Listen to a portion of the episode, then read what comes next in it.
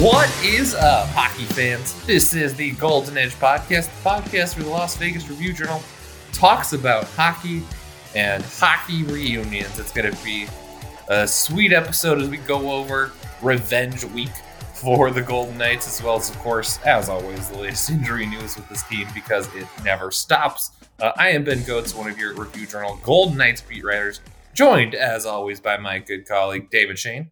Dave, how are you hanging this Thursday morning? I'm doing all right. Happy New Year to you and uh, all the listeners as well. I don't think we've had a chance to uh, to say that to them yet. This is true. This is our first podcast of 2022. So, uh, thanks everyone who stuck with us for 2021 and s- decided to stick around for another year. We really, really appreciate you guys. We're uh, excited as always to keep talking hockey and t- talking uh, Golden Knights, especially because there's just so much to get to, as I said on today's show, between uh, all the reunions, uh, a first NHL start. Didn't even mention that off the top that we're going to have to get to. Um, and like I said, it's a lot of newsy stuff that we'll save for the end. Um, before we dive in, just want to remind everyone that the Golden Edge podcast is brought to you by the Las Vegas Review Journal. Please check out all our written work at reviewjournal.com if you want all the newsy stuff that we're going to talk about uh, right away when it happens. Uh, just check our website because you'll be up to date on everything Golden Knights. Uh, we are also presented uh, by Blue Wire. Uh, so, all right, as we termed it uh, last episode, we are in the middle of Revenge Week here in Las Vegas. We had Nate Schmidt and Paul Stastny come back to T-Mobile Arena on Sunday with the Winnipeg Jets. Uh, if you want to call it, Nick Cousins, former Golden Knight, was back uh, on Tuesday with the Nashville Predators. Tonight, Gerard Gallant and Ryan Reaves are going to be in town. And of course, Saturday is the return of Marc Andre Fleury. He exited the NHL's COVID 19 protocol and started on Tuesday. So he should be good to go. Um, we'll go chronologically with Schmidt and Stastny starting on Sunday. Uh, the Knights obviously weren't happy because they lost 5 4 in overtime and what was also a Laurent Brossoit revenge game in which he got hurt, which we'll get to in a little bit. Uh, but uh, for me, Dave, just kind of taking in the atmosphere and game, uh, it was still really cool for me, at least, to see the connection that Schmidt still has with the fans here. I mean, he went to both sides of the rink during warmups to give pucks away. He stayed a little extra at his post game press conference before, you know, the Winnipeg Jets PR guy said, like, hey, he's got to mingle, he's got to meet a bunch of people. Uh, he had a nice Instagram post, I believe, afterward. He was just like clearly like so happy to be back in Las Vegas, to be reconnecting with these fans. And obviously, it wasn't his choice uh, to leave the Knights. That was the team's choice to trade him so they could free up salary cap space to uh, sign Alex Pietrangelo. But for me, at least, it was cool to see the kind of bond that he made here uh, was still there. What what were your kind of takeaways taking that all in on Sunday? Yeah, similar. Yeah, I mean, I think it's hard, you know. I think what we'll see tonight with the Rangers and, and Ryan Reaves is a little is a little different because it's uh how do I say this? Like it's more tangible. You know, you can see Ryan Reaves flying around and like trying to hit people. It's a little harder to like kind of, you know, appreciate Nate Schmidt in the middle of the play, like, you know, making a breakout pass, you know, or something like that. Uh, like in a weird way, it was kind of cool that Stastny scored um, had the go ahead goal and it, it, you know, maybe nearly or could have held up as the game winner. There was kind of a, kind of almost like a weird murmur reaction, you know, like, like there was a few people calling, Oh, Stastny, Stastny, you know, like, okay, when, when the goal was announced. So I, you know, on the one hand, like, I feel like the Knights, and we're all kind of used to this, you know, whether it's from the last couple of years, Knights playing against their former team, or you know, the last you know couple years, we're starting to see it more now, where you know ex Knights are coming back.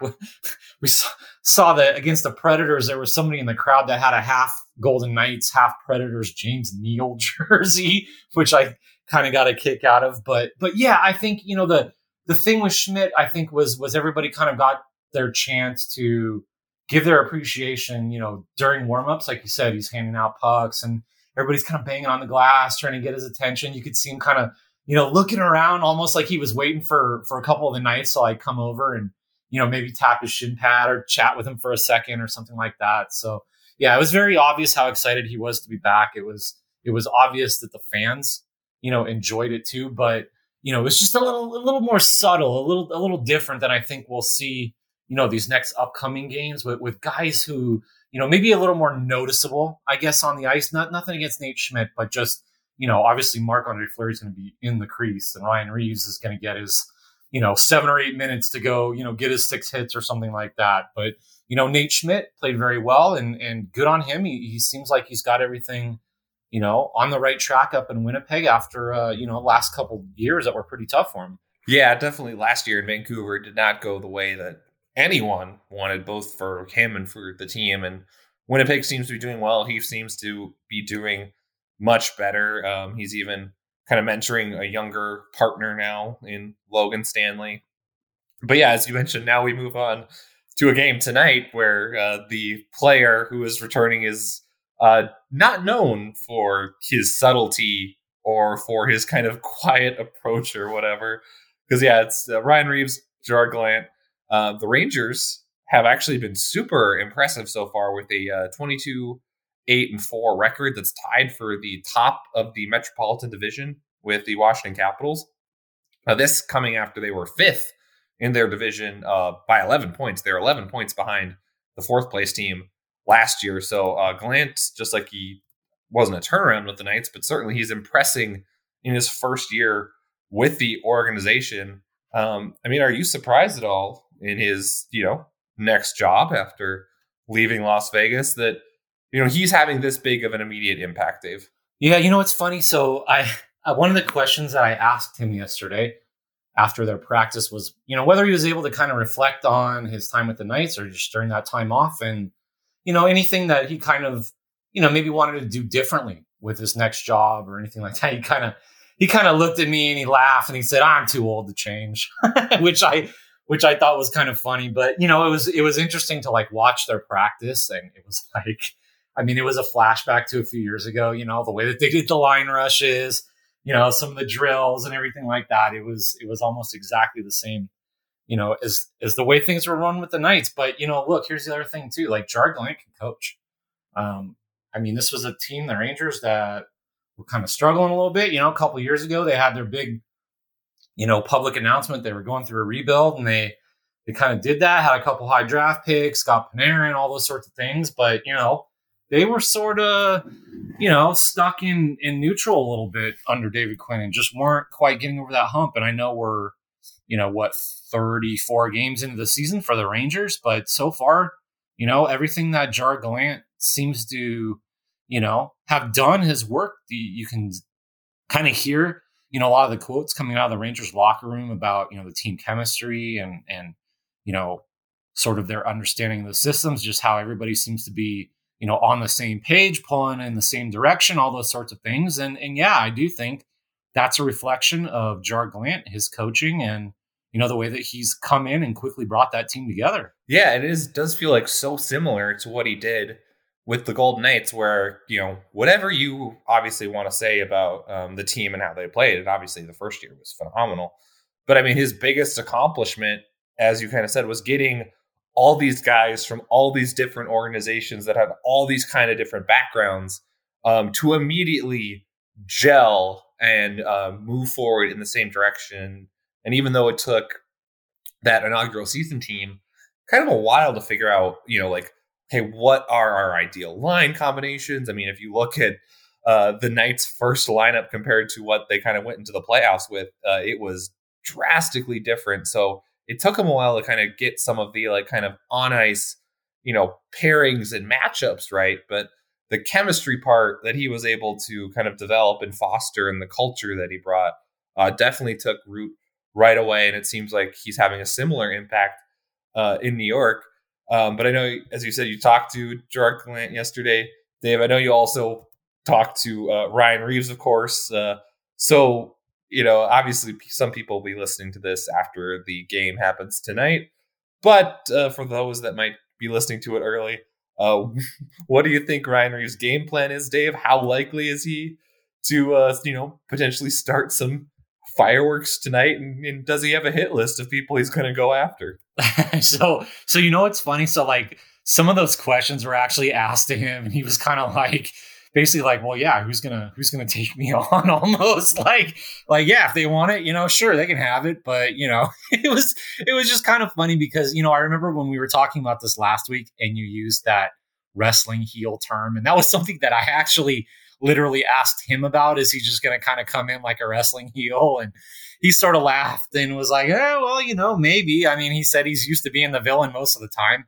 Uh, he's used to being booed. So the one thing he did say, similar to you know what he had said before, uh, when uh, our writer Adam Hill was back in uh, New York, he wants to get booed. He wants to he wants to smash somebody.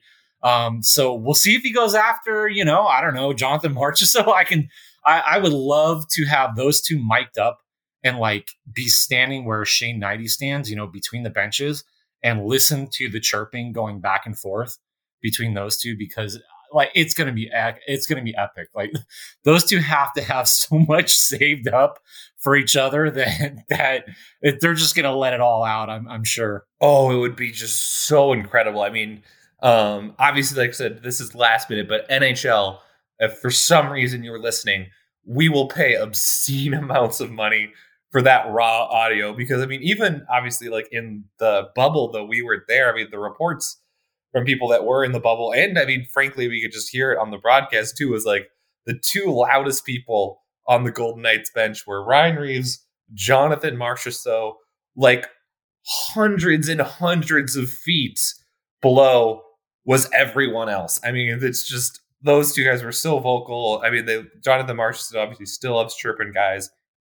In practice, Ryan Reaves loves going after opponents. So I really hope that they're just leading over the benches tonight uh, sniping at each other because that would just be beautiful. And uh, I am excited to see what Ryan Reaves ends up doing. Uh, obviously, he was a, a fan favorite here, and I think the inclination of most people in Las Vegas will be to cheer him for all that he did for the team.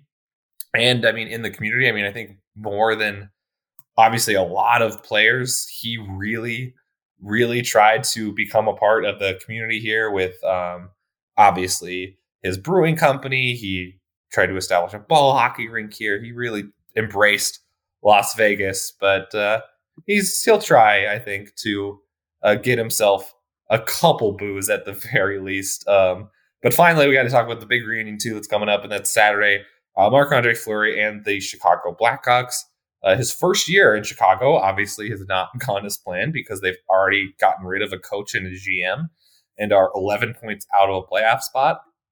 Fleury personally, he's 9 10 and 2, 9 11 save percentage, 2.91 GAA, which um, all those numbers are technically better than Robin Lehner's by comparison. Lehner has a 905 save percentage and a 3.03 GAA. Laurent Brossoit is exactly at uh, 900 in terms of save percentage, and he has a 2.78 GAA. So Fleury, uh, you know, pretty much, I think you could argue, has probably outperformed any of the Knights goaltenders so far this year. But um, I say all that to also just bring up I'm not super interested in relitigating kind of the trade yet because there's a lot of season left.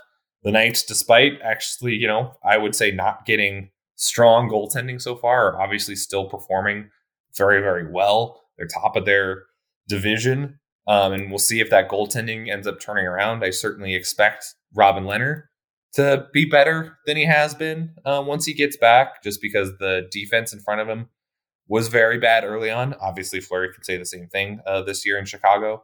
Um, but I guess, Dave, where are you at with, you know, kind of the trade, how it went down this summer? I mean, is there, in your mind at this point, anything extra to say compared to when it happened, or have your thoughts, I guess, changed at all based on how this season has unfolded so far? No, not really. I mean, I think the the principal reasons that the Knights made the trade are still applicable and they, you know, are still valid. I don't think you can, you know, it's easy to look at, you know, look back with a little bit of, you know, revisionist history and say, oh, you know, I'll Fleury this, that, you know, whatever. But like, no, they made their commitment. They signed Lehner. They, they, you know, they put the writing on the wall. Everybody saw this coming. Like it, in that sense, you know, nothing's really changed. It, just because, you know, Lehner has struggled a little bit, Brossoit struggled a little bit. I mean, I mean, I guess maybe if if there's anything that that's maybe I, I guess not change, but but I'll say just you know looking at it, you know through the scope of you know 35 ish games, is just just you know that that save percentage and and stuff that you mentioned for Lehner and Brossoit. And as a team, just the Knights goaltending hasn't been as good as it's been in the past. It definitely isn't where it was last year. So yeah, I think a lot of that has to do with the defense. And I think, and I wrote somebody on Twitter this yesterday. I, I felt like there was a handful of games early on that kind of skew Robin Lehner's numbers. You know, that that first LA game when Stone gets hurt, Pacioretty's hurt, and they like, you know, fall apart and he gives up. It was like five or six. I don't remember what it was, and then you know, a couple four goal games in there where they just didn't play well in front of them. Toronto, Carolina. So like, you know, some of the numbers I feel like are are a little bent in in that regard, just because you know a couple games threw it out of whack. But but I do feel like just because we're kind of talking about this in, in a bigger context, you know, going forward, if the Knights are going to get to where they want to get to, you know, playoffs, Stanley Cup, all that sort of stuff, the the goaltending does need to improve. Yeah, hundred percent. I don't, you know, I don't want to sit here and say like Lehner has been good, so the Knights shouldn't, you know, there should be questions about the trade or you know the move and how it was made or whatever. People can obviously still have those questions, but I think, as you said, the Knights made the move because they thought that having kind of a basically a little bit more than $7 million goaltending tandem with Lehner and Laurent Brossoit was going to be better for them as a Stanley Cup contender than having $12 million tied up in goaltending with Marc Andre Fleury and Robin Lehner. And they were, I think, you know, philosophically willing to kind of deal with the uh, trade off in terms of we're going to downgrade a net, at least in the regular season when we can play both guys, in the hopes that we'll be able to kind of add depth up front forward wise, and this will be better for us in the playoffs when we're usually only playing one goalie anyway. Is that how it's going to work out? I have no idea. It could go completely wrong, and they might look not smart for doing it, but that's a thing that we just won't know um, until the playoffs. So, it, right now, obviously, there's still a long ways to go before we figure out whether they pulled the plug on Fleury too soon. You know, everything's going to be judged on the playoffs and Stanley Cup. And if you know if they win it, it does, they could have you know Darren Millard in goal for for all we know. And as long as they win the Stanley Cup, like that's all that matters. That's, that's all people you know should really care about. But what I think is interesting is is just you know like I want to see the reaction on Saturday. I, I want to see you know the fans and and how they respond to you know maybe a big uh, big save, excuse me, that Fleury makes, or you know, a goal the Blackhawks score, or you know, like here's the other thing too. Like, what happens if Lehner is ready by Saturday and comes back and he plays, and we've got Fleury versus Lehner? Like, we this is another thing we've talked about. Like, they're the elephant in the room. Whether we want to talk about, you know, acknowledge or not, like there are a section of this fan base that still has it against Lehner uh, the only the only fault of his is that he's not number 29. His name is not Marc Andre Fleury. And so, like, if those two are both on the ice, like, there's going to be this weird, you know, sort of pull, you know, for people. I like, I could actually see people rooting against Lehner in that game. You know, is is crazy, or I'll even use the word sad as that would be. I, I, can see it. So all of this and and the way that it's going to you know trigger some people's emotions and you know all that from from the trade it, it's just like it's a very intriguing game there's a lot of layers to to what you know could and, and will happen out there Get all the Nevada Preps high school sports coverage you need, plus all Southern Nevada team announcements powered by the Review Journal at nevadapreps.com. Nevada Preps is sponsored by College Prospects of America, connecting student athletes with academic and athletic opportunities. Find out how at cpoa-nevada.com. Yeah, like you I'm fascinated just to kind of take in the atmosphere and kind of just gauge the the temperature if we do end up getting that uh, Fleury versus Lehner showdown. Because as you mentioned, I mean, there still is, and like Lehner's called it on other podcasts before, this kind of like cult of flower that exists uh, that is going to be behind Marc Andre Fleury no matter what. And that's a credit to Marc Andre Fleury, obviously, just the uh, obviously phenomenal player that he is, the kind of way he conducts himself um, on and off the ice. I mean, people just love him. And like I said, that's 100% a credit to him. But uh, on the flip side, obviously, it doesn't mean that Robin Lehner is wrong or at fault for not being that. Robin Lehner is a very different person than Marc Andre Fleury. He's also a very different goaltender. Uh, I think a lot of people, myself included, think that he's uh, has an important voice, an important role, both in terms of being a good, competent NHL goaltender and being a person who also has a strong off ice presence that's really necessary in the NHL. But a lot of people just can't get over the fact that, as you said, he doesn't wear number 29. He's not Marc Andre Fleury. And so I don't know. It'll be fascinating. It'll be interesting. It's, I think, you know, we've talked about this before. It seemed that the temperature in the Knights fan base had died down quite a bit from the anger that seemed to be there at the beginning of the year over the Marc Andre Fleury trade, how it was reportedly handled by the Knights. Obviously, you wrote a big story at the beginning of the year. There just seemed to be a lot of um, distrust with the front office based on how they went about handling some of the um, kind of favored sons of the team, especially this past offseason, but even dating back to previous off seasons with Schmidt and how he was traded. It seemed like we talked about recently, like it seemed like the fan base had kind of got at least past it a little bit, just because the team was winning again. They're first in the Pacific Division. They were overcoming all these kind of injuries and other absences. And so um, it did feel like the temperature was being turned down. I'm curious what, yeah, your thoughts, Dave, about whether having Marc Andre Fleury back in the building might all of a sudden turn it way back up again. Yeah, I do. I, I think it's gonna. I think it's gonna bring out you know a lot of different people that that want to see just that game and are there just for Fleury. Um, like I said, I mean, I, I don't know if there's going to be a Fleury chant after a save. Um, I mean, there there could be any number of reactions. It, will it, will be fascinating to see. Uh, but I definitely think of of all the games this week, you know, it's it's fitting that that's sort of the culmination uh, because I think it's sort of this, you know, kind of slow build.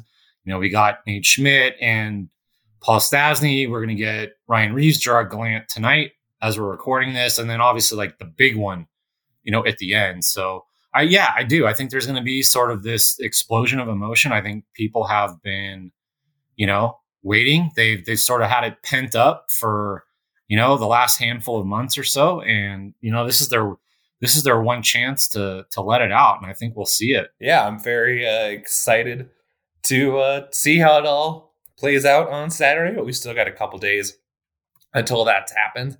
Uh, but let's stay in net uh, for right now and talk about another goaltending storyline for the Golden Knights, and that's the fact that Logan Thompson made his first NHL start uh, on Tuesday against the Nashville Predators. He did lose that game uh, three to two. Uh, Thompson, for those who don't know, were unaware, uh, played for Kelly McCrimmon's Brandon Wheat Kings, went undrafted, started the Knights' first ever rookie camp game, wasn't signed, uh, played Canadian college hockey instead, which of course is not the uh, rich pipeline to the NHL that a lot of other avenues are for guys. And of course, he kind of then from there wedged his way into professional hockey. Got a call from the Knights right when they were conducting their bubble camp before going to Edmonton for the playoffs that, hey, do you want to come down? You know, be part of the team. So he drove all the way from Brandon to Las Vegas to participate in that camp. Uh, obviously, ended up being named the American Hockey League's goalie of the year last year with the Silver Knights. Was off to another strong start this year as the organization's kind of number three goalie. And because Lehner is currently hurt, Laurent Brossoit is currently hurt. He was the next man up for Tuesday against the Predators. Uh, he made his NHL debut last year in relief of Marc Andre Fleury. He was the first U Sports goalie to appear in an NHL game since 1994 uh, when that happened. Um, I know it was kind of, you know, cool, at least for me, to see a guy like that get that kind of opportunity. Uh, Dave, what was it like for you to kind of witness Thompson kind of have his moment for lack of a better word. Okay, so I'm gonna I want to say a couple things about this because I had a I actually had a conversation with my dad about this, and like the more and more I I thought about it, the more the more and more I guess maybe strongly I feel about this, and the more and more fascinated I am to see sort of how this plays out. So so there's a couple things. First off, one, let me go back because as you mentioned, I find it just like amazing. I don't, I don't know what the right adjective is that that he literally was in Golden Knights camp to start with. They could have signed him. And Kelly McCrimmon, of all people, would have known what Logan Thompson can do. And the Knights basically said, thanks, but no thanks. And then, like you said, he goes to college and then he gets signed. And then, like, all of a sudden, something happened.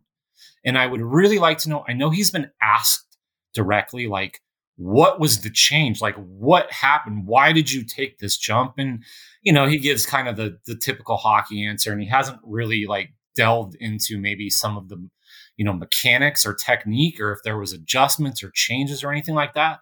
But I, I, I marvel at how somebody in basically two or three years can go from not good enough to even just get a, a basic entry level, you know, go play in the minors type contract to what I want to talk about next. And that is like where he's at. So last year I was very skeptical of him being the AHL goaltender of the year and everybody, you know, oh, let him take over. He's ready. You know, it's like he played five teams. He played like 30 games against, you know, one division in the AHL. Like, let's pump the brakes. Let's slow down. Let's, you know, let him develop and, and see where he's at. So here's where I'm at with this right now after watching him, and there was a comment that William Karlsson made after the game that I think sums up everything about a goaltender. And basically, what William Karlsson said was he judges goaltenders by the calmness that they instill in the rest of the team. And what he means by that is when you've got somebody back there who's flopping around and you don't know if he's going to make a save, and every time somebody comes down on the wing, or winds up to take a shot, the entire team and the entire bench is holding its breath because it doesn't know whether that puck is going to go in. I think back to a game last year against San Jose, and Oskar Dansk was in there, and every time the puck was shot at him, it was an adventure. And if you remember at the end of the game, he basically E6 the ground ball and let it get through him. Sharks scored and it went to overtime. The Knights were able to win it. But like he didn't instill any confidence in anybody back there that he had it under control. Logan Thompson at no point seemed like he was over his skis or the moment was too big for him or anything like that. He got beat by two spectacular shots by Filip Forsberg and a deflection. Like, not his fault at all. He played extraordinarily well. If the Knights had woken up the first 40 minutes of that game, maybe it was a different result because he certainly played well enough to win. Where I'm going with all of this is we'll see what happens here in the next few months. I don't know what he's going to do in the AHL, but based off 60 minutes, based off that game, if I was the Knights, I would be looking ahead, not so much this year, but I would be looking ahead at Laurent Brossoit making 2.3 plus million dollars as a backup and say, give me Logan Thompson as the backup for, you know, half that or whatever he's going to sign for. As according to Cap Friendly, he's a restricted free agent right now with arbitration rights. Like I, I, I know it's a one game, and I know how skeptical I was before, and I don't want to like be completely hypocritical at this point. But like after watching that game, after you know hearing what William Karlsson and some of the other players said about him, like I'm sorry, make him the backup next year. Like he, he's ready. You save money.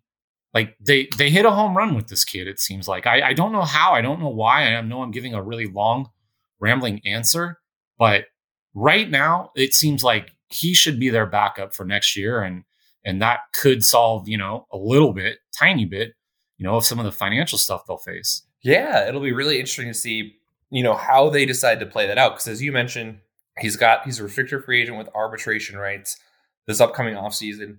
That likely means he will, you know, end up signing a contract that will require waivers to get him back to the minors. So if um, they sign him and then for example, you know, try to keep Laurent Brossoit and then s- try to pass Logan Thompson back down to Henderson um, so that they can keep him as their number three goalie.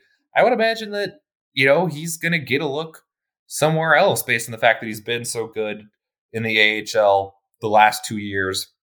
And obviously now he has somewhat of an NHL track record. We'll see how much of an opportunity he gets to build on that moving forward. But I think it was probably good for the Knights to get the chance to evaluate him um, in an NHL setting.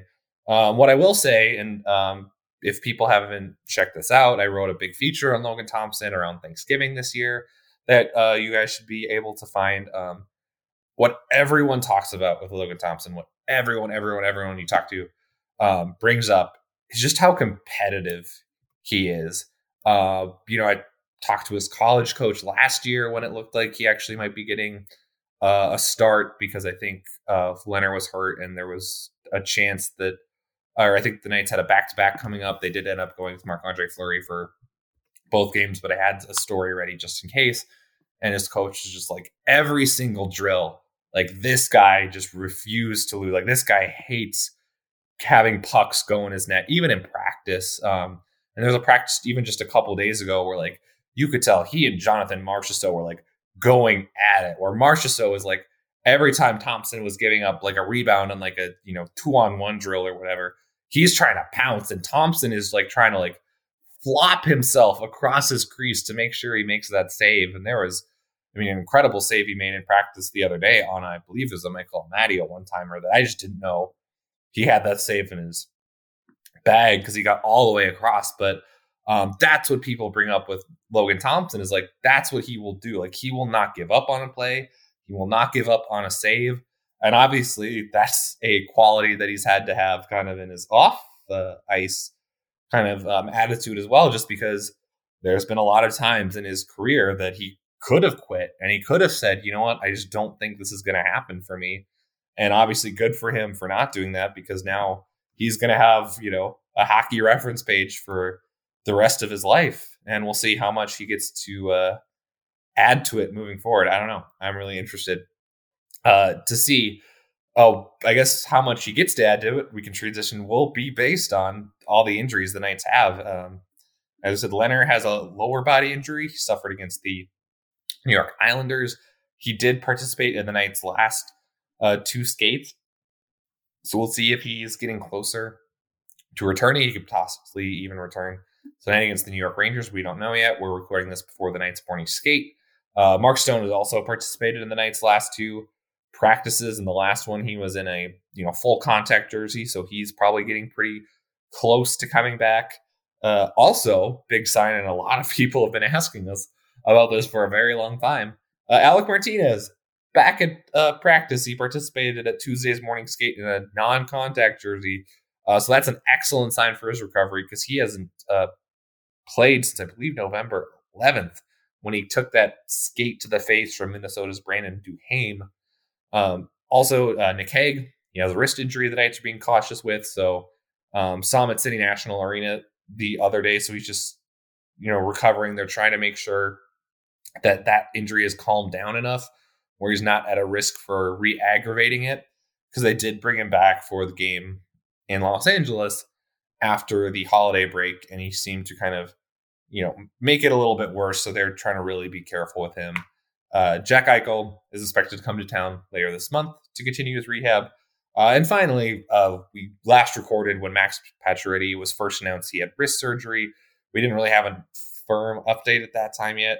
Uh, now, what we've gotten from Pete DeBoer is Pacioretty is expected to be out, quote, long term. And then DeBoer also said, which I thought was interesting, uh, we don't expect Pacioretty, you know, to kind of to be with us for at least a month uh, which obviously implies, at least to me, that there's a chance that after a month, Max Pacioretty could be back, which would put his return some point, you know, potentially. Like I said, this is still somewhat speculative, but in in February, which obviously means he would be back well before the end of the regular season, which is, uh, you know, what the Knights would need for kind of him going on LTIR to have an impact on their salary cap. They would need him to miss the rest of the regular season for him to kind of be a get out of jail free card for kind of the looming cap crunch they're facing whenever they need to activate Jack Eichel. Uh, the initial comments, like I said, for Pete DeBoer, imply that the Pacioretty lever is not one that the Knights are potentially going to be able to pull to get out of their their cap crunch. Um, I mean, is that a fair interpretation, Dave, or what did you make of uh, what Pete DeBoer had to say? Yeah, I mean, I think based on what he said, that that's probably about the best interpretation we can go on. I mean, you know, I said what I said last time about indefinitely, and it, it felt like a little bit of an out the Knights were giving themselves to to maybe have you know some different options depending on the timeline, depending on you know Jack Eichel's recovery, depending on any number of of other factors that might pop up at that point in the season. But yeah, now that now that it's a little bit more, you know, narrowed down, a little bit more specific, um, I think that's probably about the way I would look at it. I want to throw something out there though, really quick, because I saw this. I don't remember where. It may have been the fourth period or, or something, but you know, it was a very interesting suggestion for the one of the ways that the Knights can solve their uh, salary cap issue with Jack Eichel. And basically, it was to take on another long term injury contract, basically trade for, say, I think the name that that was thrown out there was like Ryan Kesler. Um, I don't know how much money he makes. I don't know how much that would solve the problem off top of my head, but that's an interesting suggestion or potential solution for the Knights. You know, you think about, you know, if, if somebody's not really understanding what I mean. Like, you know, the Knights, if you think back to the expansion year, they had a contract, you know, David Clarkson, who was essentially retired, but they stashed it on long term IR. And it w- was one of the reasons that they were able to have some more flexibility and do some different things. So, like, we're talking about all these different solutions, all these different ways, and people are speculating, oh, they've got to trade Riley Smith or they've got to trade Dadonov and whatever, you know, like, well, there's a lot of different creative ways that the Golden Knights can can do this. And you know, if they take on somebody else's big fat long term IR contract and they're able to insert Jack Eichel into a lineup with the top six intact because they didn't have to trade anybody to get him in there, like woo wee boy, give Andrew Lugerner and you know the salary cap folks some some raises if they're able to pull that off. But you know, again, we'll, we'll see. Uh, you know, the Knights have proven that they're creative when it comes to this stuff. And Kelly McCrimmon's stock answer is always, we'll be cap compliant when the time comes. So I have no doubt that they'll figure it out, whether it's, you know, something with Pacioretty or something with somebody else. Yeah, for those that are just uh, curious, Ryan Kesler, he makes uh, approximately like $6.9 million against the um, cap this year. He's in the last year of his contract. So yeah, like the Knights could absorb that, put that on LTIR, get some extra flexibility. We've seen other teams do this. For instance, um, the Tampa Bay Lightning have uh, Brent Seabrook, Seabrook's contract, who's a guy, he's a defenseman, played for the Chicago Blackhawks for a long time, was part of their cup winning teams. Um, he's, yeah, retired essentially, Brent Seabrook, but he's got three years left on his contract. And so the Lightning have it put it on LTIR, and that basically gives them some extra flexibility uh, these next three years. Now, for those that are always curious about this, there is like some downsides to LTIR. Um, the Knights, for example, in year three, played the whole um, paper transaction game where they kept, you know, sending down guys like Nick Waugh and Nick Hague on off days to kind of accumulate extra cap space because the cap is actually counted daily. So if you know on a day you're not practicing, if you send a couple guys to the minors and have a lower cap hit, it actually does save you money kind of over the course of the year. Uh, you can't do that with LTIR, but the Knights obviously because they've been in LTIR all season aren't going to accumulate cap space anyway. And if you get a guy like uh, you know Kesler's contract, it's only for the rest of this season anyway, so it leaves open the possibility that you could uh, you know, still play that paper transaction, you know, gaining extra cap space daily game moving forward. Uh, you know, who's to say? We obviously still don't know what they're going to end up doing whenever Eichel is ready to go. They've had a lot of time to kind of plan it out, and I'm sure they've been going through multiple scenarios the last couple months ever since they traded for Eichel of how they're going to make this work. And we'll see what they end up doing. But uh, it's gonna, as per usual, be a fascinating couple months with that. It's gonna be a fascinating next couple days in Golden Knights land as they welcome back some very familiar faces, and uh, it will be very interesting to see what the uh, atmosphere and the reception is like. Uh, but that's going to do it for this edition of the Golden Edge podcast. As a reminder, we are brought to you by the Las Vegas Review Journal. Check out all our written work at reviewjournal.com. We are presented by Blue Wire. Uh, Happy New Year, everyone. Hope everyone's enjoying uh, watching some hockey and enjoying what 2022 has in store so far. Uh, I'm Ben Gotz. He's Dave Schoen. We are the Golden Edge Podcast. We'll talk to you guys again real soon.